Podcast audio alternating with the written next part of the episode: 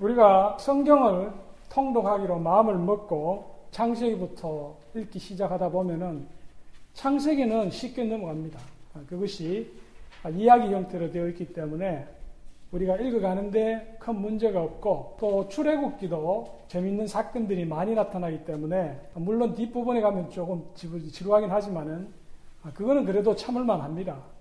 그런데 대부분의 사람들이 통독을 하다가 실패하는 경우가 바로 이 레이기입니다. 레이기를 도달하면은 처음에는 아주 의욕을 가지고 시작하는데 하다 보면은 도대체 이게 무슨 말을 하는지도 모르겠고 아, 그런 제사와 관련된 이야기라든지 뭐 제사장에 관한 이야기라든지 정결 의식이라든지 이런 이야기가 나오다 보니까 인내가 없는 분들은 이 레이기를 읽다가 도중에 성경 통독을 아, 포기하게 됩니다. 아, 저는 이 레이기가 보통 성도님들이 읽으시기에는 결코 쉽지 않은 책이다. 저는 그렇게 생각합니다. 그러나 우리가 이 레이기의 벽을 통과하지 아니하고서는 성경 전체를 통독할 수가 없습니다. 우리가 꼭 넘어가야 할 부분이 바로 이 레이기인 것입니다. 그러나 오늘 어, 제가 여러분들에게 전가하는 이 말씀을 통해서 레이기에 대한 전반적인 그 개요를 잡으시면은 한결 레이기를 읽어 가시는데 도움을 얻으실 수 있을 것입니다. 레이기는 이 모세 오경, 펜타툭이라고 하는 이 모세 오경의 몇 번째 해당하는 책입니까? 세 번째, 네, 세 번째 창세기, 출애굽기, 레이기, 아, 우리 모세 오경의 가장 중심에 아, 위치해 있는 그런 책입니다. 출애굽기의 마지막이 여러분 어떻게 끝났습니까? 응? 출애굽기의 마지막. 우리가 출애굽기는 네 가지 주요 사건. 첫 번째가 유월절 사건, 그 다음에 홍해, 그 다음 세 번째가 뭡니까? 모세가 시내산에 올라가서 하나님으로부터 십계명, 예, 율법을 받는 거죠. 율법. 그런데 율법을 하나님께서 주시면서 인간이 그 율법대로 살 수 없다는 걸 아시기 때문에 뭐를 주십니까? 그 율법의 문제를 해결하기 위해서 성막에 가는 설계도를 주시잖아요. 그렇게 해서 어, 우리 출애굽기 마지막에 보면은 성막을 실제 이스라엘 사람들이 완성을 합니다. 그 완성한 성막에 하나님의 영광이 임재하는 그런 내용이 바로 출애굽기의 마지막입니다. 그렇죠? 그런데 이제 레에게 들어오면 뭡니까?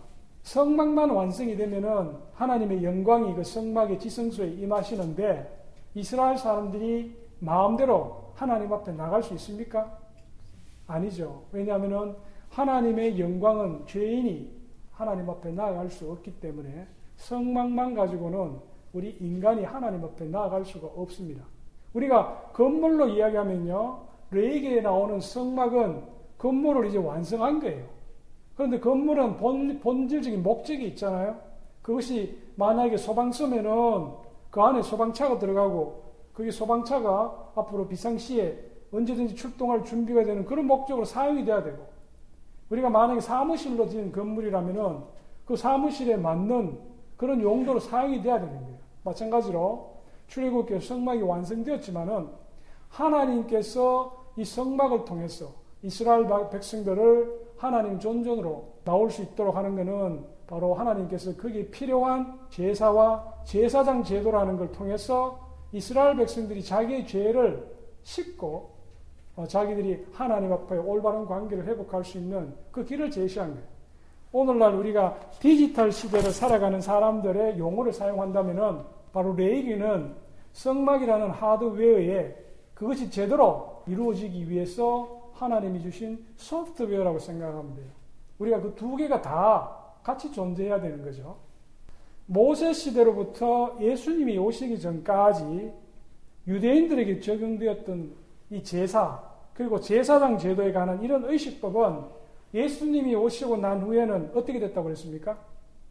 유대인들에게 적용되던 제사에 관련된 것, 또 제사장에 관한 이런 모든 의식법들은 예수님이 오시고 난 다음에 어떻게 됐다 그랬어요? 폐지됐잖아요. 없어진 거예요. 왜? 예수님 자신이 모든 율법의 완성이시고, 그리고 예수님 자신이 완전한 대, 대제사장이시잖아.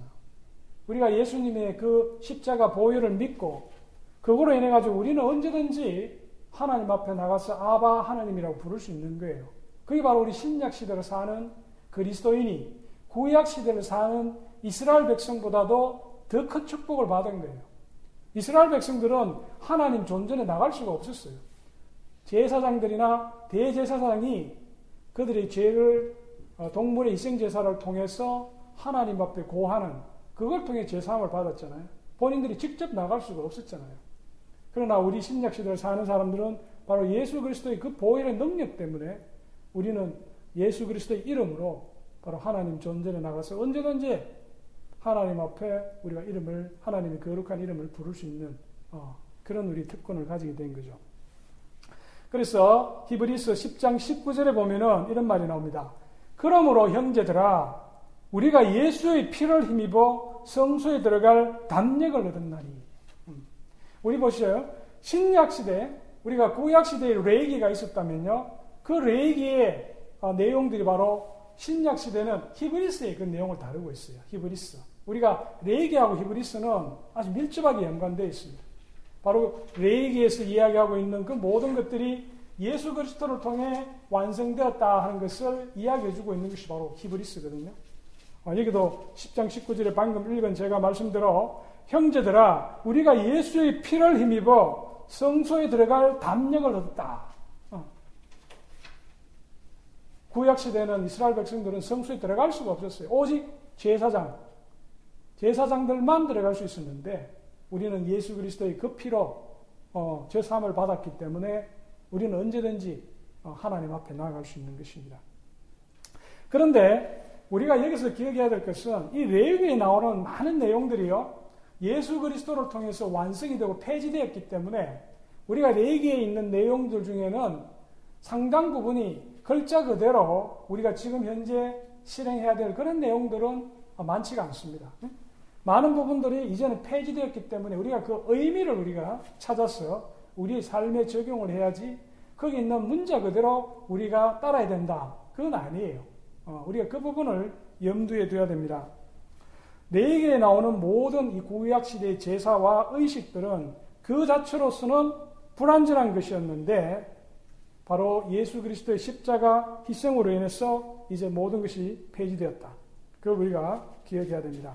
그렇지만은 구약 시대 사는 사람들에게는요, 바로 그 구약 시대의 그 제사 제도가 바로 하나님과의 올바른 관계를 회복할 수 있는 길이었어요. 우리 신약 시대는 예수 그리스도를 믿고 우리가 아멘하고 그분을 우리의 구주로 영접하고 그렇게 하면 구원을 받지만 구약 시대 사는 사람들은 바로 하나님이 모세를 통해서 주신 바로 이 율법과 제사장, 제사, 성막 제도를 통해서 그들은 하나님 앞에 올바른 관계를 아, 가질 수 있었습니다. 우리는 이 레이기를 통해서 또 그리스도를 바라볼 수 있어야 됩니다. 우리가 레이기를 통해서 신약 성경에서는 미처 몰랐던 그런 예수님의 모습을 바라볼 수 있습니다. 그럴 때 우리가 예수님에 대한 우리의 어떤 지식과 또 예수님에 대한 우리의 사랑이 보다 분명해지는 것입니다. 아, 예수님은 하나님이 창조 당시에 원하셨던 바로 온전한 인간의 삶을 사셨습니다. 그래서 우리가 그분의 그 삶을 담는 것이 바로 우리 그리스도인의 구원받은 우리 그리스도인의 삶인 것입니다. 레이기에서 하나님이 우리에게 말씀하시고자 하는 그 핵심은 뭡니까? 그 핵심은 이스라엘 백성들이나 신약시대의 성도들이나 우리가 하나님의 자녀라면은 누구나 하나님을 닮아서 거룩한 삶을 살아야 된다. 바로 이게 레이기의 핵심입니다. 아까 우리가 읽었던 그 26절에 너희는 내게 거룩할지어다. 이는 나 여호와가 거룩하고 내가 또 너희로 나의 소유를 삼으려고 너희를 만민 중에서 구별하였다. 어. 우리 예수를 믿는 사람들은 누구나 다 하나님께서 세상 가운데서 예수 그리스도의 핏값으로 구별하여 택하신 사람이기 때문에 구원받은 모든 백성은 거룩한 삶을 살아야 될 책임이 있습니다. 우리 레기는 두 개의 큰 부분으로 나누어 볼 수 있습니다. 1장부터 16장까지는 죄로 타락한 인간이 어떻게 하나님과 올바른 관계를 가질 수 있느냐. 우리가 하나님 앞에 나아가려면요, 제일 먼저 해야 될 게 우리의 죄의 문제를 해결해야 됩니다. 그게 바로 1장부터 16장까지 하나님 앞 우리의 죄의 문제를 어떻게 해결할 것인가. 하는 그런 내용을 다루고 있고요. 그 다음에 뒤에 나머지 부분 17장부터 27장까지는요. 우리가 하나님 앞에 죄를 용서받았으면은 그 다음부터 우리가 실제 삶에서 어떻게 살아야 될 건가. 바로 성화의 문제를 다루고 있는 거예요. 그래서 우리가 여기서 중요한 우리가 교훈이 있어요. 그건 뭔가 하면요. 아, 우리가 성화의 삶, 우리가 거룩한 삶을 살기 이전에 먼저 우리의 죄의 문제를 하나님 앞에서 해결해야 된다는 거예요. 우리가 그 순서를 잘 기억해야 돼요. 어떤 분은 이 우리가 거룩한 삶을 살게 되면 그거로 구원받는다 이런 생각을 가지는데 아니에요. 우리가 먼저 죄의 문제를 해결하고 그 다음에 거룩한 삶을 사는 거예요. 그 우리 구약 시대는 동물의 희생 제사를 통해서 죄의 문제를 해결했지만 우리 신약 시대는 어떻게 해결합니까? 우리는 이제 더 이상 동물을 죽여서 그 피로 우리의 죄를 어, 속죄할 필요가 없잖아요. 우리는 어떻게 해야 하면 우리의 죄를 씻을 수 있습니까? 예수 그리스도의 보혈. 우리가 그 보혈을 믿음으로 우리의 죄의 문제를 해결하고 이제 그 문제가 해결이 됐으면 레이기 우리 후반부에서 이야기하는 바로 거룩한 삶에 관한 그 문제에 대해서 우리가 집중해서 살펴보는 것이에요. 그래서 먼저 죄의 문제에 대해서 내가 예수 그리스도의 그 보혈의 능력, 제사함의 능력에 대한 구원의 확신이 없다면요. 여러분 성화 아무리 해본들 그게 우리가 하나님 앞에 나아갈 수가 없는 거예요. 그래서 우리가 분명하게 하나님 앞에 우리가 예수 그리스도를 믿고 내 죄가 사함을 받았다는 그 반드시 그런 구원에 대한 확신을 우리가 가져야 돼요. 그 다음에 성화의 문제가 우리가 중요한 것입니다. 우리가 칭이 성화잖아요. 그렇죠? 우리 레기의 이 앞부분 1장부터 16장까지는 4개로 나눠져요. 4부분. 어, 오늘 우리가 기억할 것은 네 개는 두 개로 나눠주는데 앞부분하고 뒷부분. 앞부분은 죄의 문제를 해결하는 것이고 뒷부분은 성화의 문제를 다루고 있다. 그런데 앞부분은 네 개 나눠지고 뒷부분도 네 개로 나눠진다. 그렇게 생각하면 됩니다. 네 개 앞부분, 앞부분은 네 개로 나눠지는데 그 첫 번째가 뭔가 하면요. 다섯 가지 제사에 관한 이야기예요. 다섯 가지 제사. 지금부터 제가 하는 이 제사에 관한 이야기는 여러분들이 다 기억할 필요가 없어요. 왜냐? 이제는 우리가 이런 제사를 드릴 필요가 없거든요. 아, 제가 근데 오늘 이야기하는 것은 그 의미를 한번 새겨 보시라는 이야기예요. 다섯 가지 제사 중에서 첫 번째는 뭔가 하면요. 번제. 영어로 하면 번 오프링이라 그래요. 이 번제는요. 히브리 말로 무슨 뜻이냐면요. 올라가다. 그런 뜻이에요. 올라가다. 올라간다. 왜 이 말이 번제가 됐냐면은 흠이 없는 동물을 가지고 와서 제사장이 들여가지고 재단 위에서 태우는 거예요. 태우는데 이 번제는 가죽 빼고는 다 태워버려. 남기지를 않아요. 가죽만 남기고 나머지 다 태워버리는 거예요. 그 태우는 그 연기가 하늘로 올라가서 하나님의 그 진노를 풀어주는 거예요. 이 번제의 특성은 다른 제사에 비해서 가죽 빼고 모든 다 태워버리는 거예요. 그리고 번제는 드리는 사람의 경제적인 사정에 따라서 소 또는 양과 염소 그 다음에 새, 아, 이런 동물들로 대체할 수 있는 거예요. 아, 이 번제는 다른 제사에 비해서 가장 많이 아, 드려지는 제사예요. 그리고 소제나 화목제 함께 같이 드려지게 되어 있습니다. 두 번째 나오는 제사는 뭔가 하면요. 소제라 그래요. 소제. 이 grain offering. 예, 곡식으로 드리는 제사.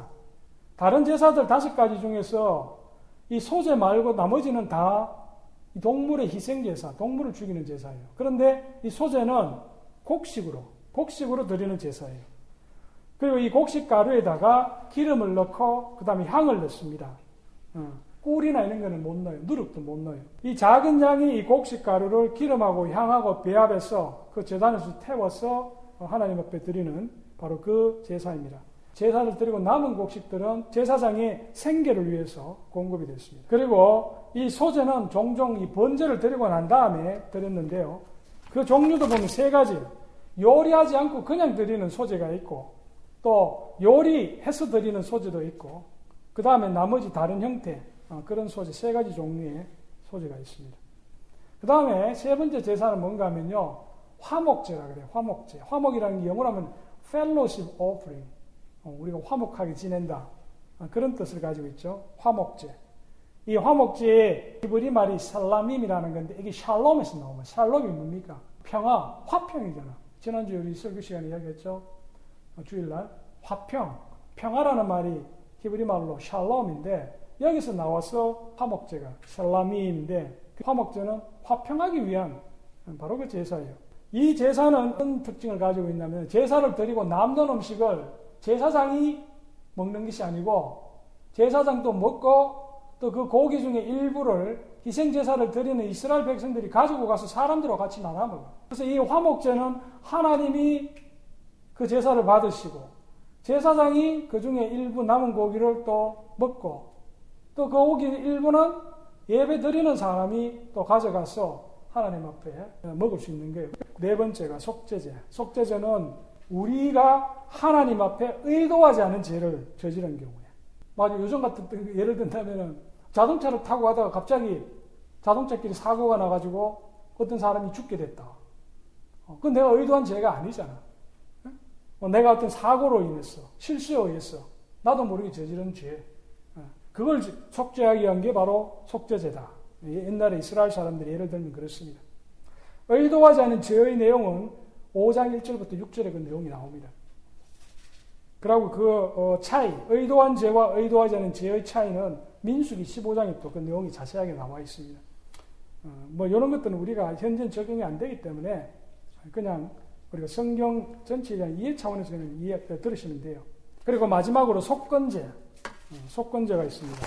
이 속건제는 속죄제하고 유사한데 그 차이는 뭔가 하면은 여호와의 성물에 대해 범하는 죄, 하나님 앞에 드려야 할 예물들이 있는데 구약 시대에 그걸 제대로 안 내는 경우 자기 죄를 회개하면서 이 속건 제사를 드리는데 이 제사는 추가로 20%를 더 드려야 돼요.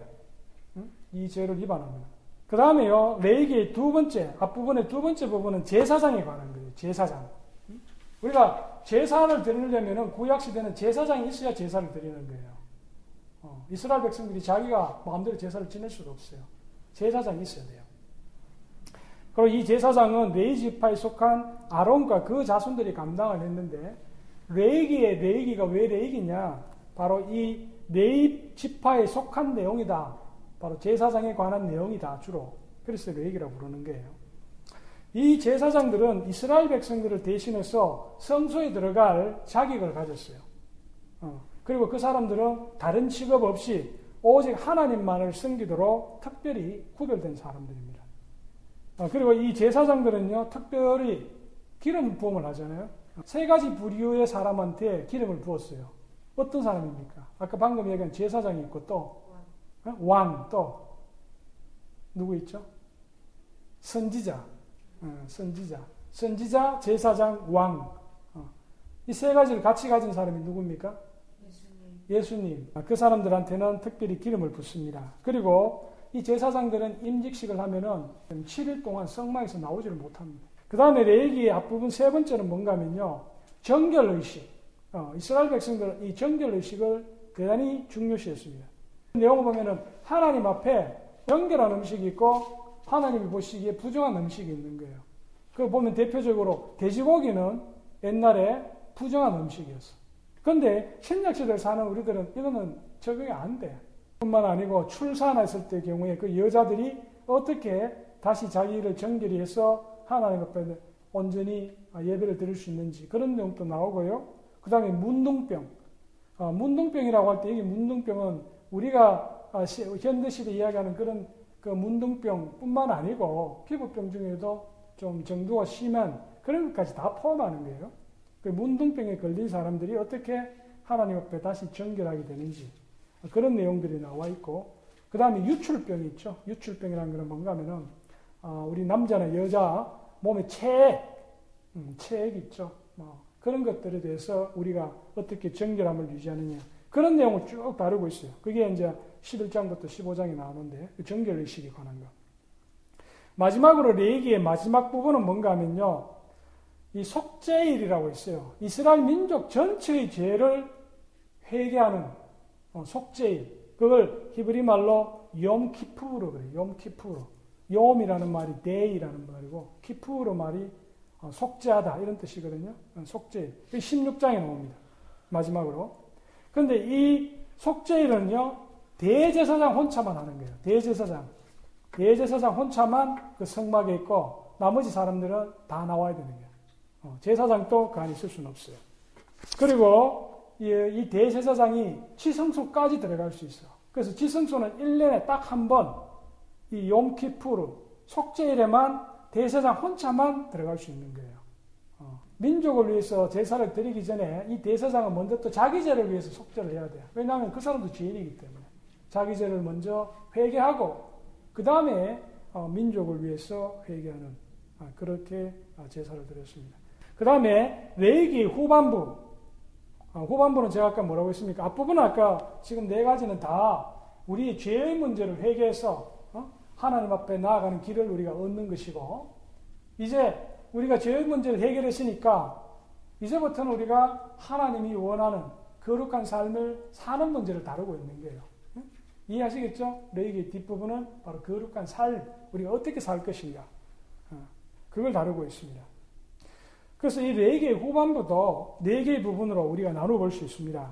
음, 첫 번째는 뭔가 하면요. 이스라엘 백성들이 그러면은 어떻게 거룩한 삶을 살아야 될 것인가. 이스라엘 백성 전체에 관한 아, 그런 내용을 다루고 있습니다. 그런데 이 내용들이 보면요. 출애굽기나 또 나중에 우리가 배우게 될 어, 신명기에 보면은 모세의 율법 어, 나오는데 그 내용 중에 상당 부분이 바로 이 네 개에 나오는 거예요. 또 우리가 하나님 앞에 거룩하게 산다. 그럼 어떻게 살아야 되느냐? 바로 하나님이 주신 말씀, 이 율법. 우리 신약 시대로 이야기한다면 이 성경 말씀, 예수님의 말씀을 쫓아 사는 거잖아. 응? 그러니까 여기 다시 레이기에서 어, 출애굽기에 하나님이 주셨던 법이 다시 나오는 거예요. 반드시 일치하지는 않고 그런 내용들이 나옵니다. 그래서 이거는 우리가 법에 세 가지 기능이 있는데 그 중에 마지막 기능, 어, 우리가 구원받은 백성이 어, 하나님의 그 말씀을 쫓아 사는 거룩한 삶을 살기 위한 하나의 안내판 역할을 하는 것. 어, 그게 바로 율법의 세 번째 기능이거든요. 그 다음에 두 번째로 제사장들이 어떻게 하나님 앞에 성화된 삶을 살 것이냐. 제사장들한테는요, 이스라엘 백성들보다도 더 엄격한 책임을 요구하시는 거예요. 하나님께서 제사장에게는 특별한 권한도 주셨지만, 거기에 맞는 또 특별한 책임도 주신 거예요. 그래서 제사장들은요, 결혼을 할 때도 아무 여자하고 결혼하면 안 돼요. 어, 이스라엘 백성들은 결혼할 때도 상대방을 구할 때 좀 더 재량이 많았는데, 이 제사장들은 어, 상대방 그 아내를 구할 때는 특별히 어, 여러 가지 제약을 많이 뒀어요. 그리고 또 본인뿐만 아니고 그 가족들에 대해서도 좀 더 엄격한 그런 기준을 제시했어요. 그래서 이게 신약 시대는 우리가 목사 님이나 목사님 가족이 그렇게 엄격하게 이런 구약 시대에 이것이 적용되는 건 아니지만 이 원리가 적용이 되는 거예요.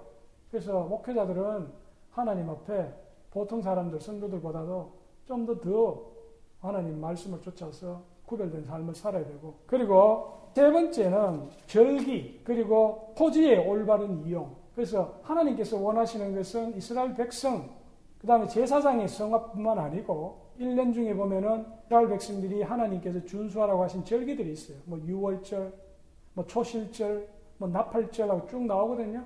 그 절기들을 거룩하게 지키고 또 안식년 우리가 6년 동안 경작하고 7년째는 휴경하는 거. 땅도 휴식을 취해야 된다. 그리고 어, 50년마다는 희년이라 해가지고 내가 남한테 땅을 샀으면은 그걸 다시 돌려줘야 되는 거예요. 그런 제도들. 근데 이런 것들은 뭐 우리 시대는 적용이 안 되지. 뭐 우리가 땅 샀다고 50년 씩 다시 돌려주. 물론 중국 같은 경우는 토지의 소유권이 정부에 있으니까 그 사람들이 일정 기간 동안 임차해서 사용하고는 다시 정부에 돌려줘야 되는 거야. 두 번째 부분의 마지막은 뭔가 하면요. 이제 내가 하나님께서 아, 이렇게 제사 제도를 주시고 제사장이 제사장 제도를 주시고 또 이렇게 거룩한 삶을 살아라고 기준을 주셨으니까 너희들이 이 말씀대로 살면은 나의 축복을 받을 것이고 이 말씀을 어기면은 너희들이 거기에 따른 벌을 받게 된다는 어, 바로 이스라엘 백성들의 결단을 요구하는 내용이 나옵니다. 그래서 우리 결론적으로 레기 어, 이 27개의 장의 내용은 아까 제가 시작할 때 우리가 같이 읽었던 그 26절, 20장 26절 바로 이 부분이에요. 그리고 다시 한번 그 부분을 한번 찾아보세요. 레기 20장 26절. 내게 거룩할지어다.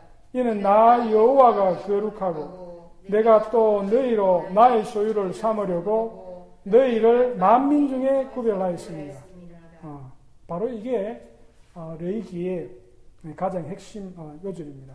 우리가 이 말씀을 붙들고 우리가 성경을 읽어 나가고 또 우리가 신앙생활을 한다면은 어, 우리가 늘 하나님 앞에 연락되는 예배를 드리고 또 우리의 삶이 하나님 앞에 연락되고 하나님이 기뻐하시는 또 그 일을 통해서 우리가 하나님으로부터 온전한 축복을 누리는 그런 삶을 살 수가 있습니다. 아, 이제 이스라엘 백성들은 애굽에서 나와서 어, 하나님으로부터 율법도 받고 또 성막제도 어, 그리고 이런 레이기를 통해서 정결에 관한 어, 모든 그런 것을 받았습니다. 이제 남은 건 뭡니까 그러면 이스라엘 사람들이 이스라엘 사람들이 그냥 광야에서 영원히 살기 위해서 애굽에서 나온 사람들이 아니잖아요. 그 사람들은 분명한 목적지가 있는 거예요. 그 목적지가 어디야? 가나안이 하나님께서 약속하신 젖과 꿀이 흐르는 가나안 땅에 이제 이제 들어갈 준비가 된 거예요. 응? 그렇잖아요. 이제 하나님의 명령에 쫓아서 가나안 땅에 진군해서 가나안 땅을 내 것으로 만드는 아, 그 일이 남았습니다. 그게 바로 이제 민수기, 아, 민수기에서 하는 거예요. 그런데 유감스럽게도요, 이스라엘 백성들이 이제 율법도 받고 또 레이기를 통해서 이 성막 제도와 제사장들, 그리고 제사 제도라는 걸 다 받았는데 문제는 하나님께서 가나안 땅에 들어가서 그 땅을 차지하라고 했는데 이 사람들이 하나님의 그 말씀을 어기게 되는 거예요. 그게 바로 이 인간에 남아있는 본질적인 죄성 때문에 그런 거죠. 어. 그래서 그들은 의도하지 않 게 40년 동안 광야에서 헤매게 되고 그리고 하나님의 그 약속을 말씀을 어겼던 그 모든 세대들은 광야에서 다 죽고 새로 태어나는 세대 아, 그 세대들이 아, 바로 요단강을 건너서 하나님이 약속하신 가나안 땅에 들어가는 거예요. 어. 그 내용들이 일부가 이제 민수기에 나옵니다. 다음 주에는 우리 같이 민수기를 살펴보도록 하겠습니다. 기도하겠습니다. 자비로신 하나님 아버지, 어, 저희가 모세 오경을 현재 상고하고 있습니다. 오늘은 특별히 레이기를 통해서 하나님께서 저희들을 세상 가운데서 구별하시고 하나님이 거룩하셨던 것처럼 우리도 구별된 삶을 살기를 원하심을 알았습니다. 우리 주 예수 그리스도의 그 보혈의 능력으로 우리의 죄가 사함을 받고 이제 저희가 하나님의 말씀을 쫓아서 우리가 구별된 삶으로 하나님 앞에 영광 돌리는 그런 삶 살아갈 수 있도록 도와주옵소서. 우리 안에 여전히 남아 있는 죄성이 있습니다. 아버지 성령께서 저희들을 인도하여 주셔서 늘 성령 충만한 가운데 그 죄를 이길 수 있는 저희들 다 될 수 있도록 주님 도와주옵소서. 어, 남은 3일 어, 동안에도 주님께서 저희들을 눈동자처럼 보호하여 주시고 저희들에게 새로운 힘을 공급하여 주셔서 능력 있게 살아가는 3일 될 수 있도록 도와주옵소서. 우리 주 예수 그리스도의 이름으로 기도드렸습니다. 아멘.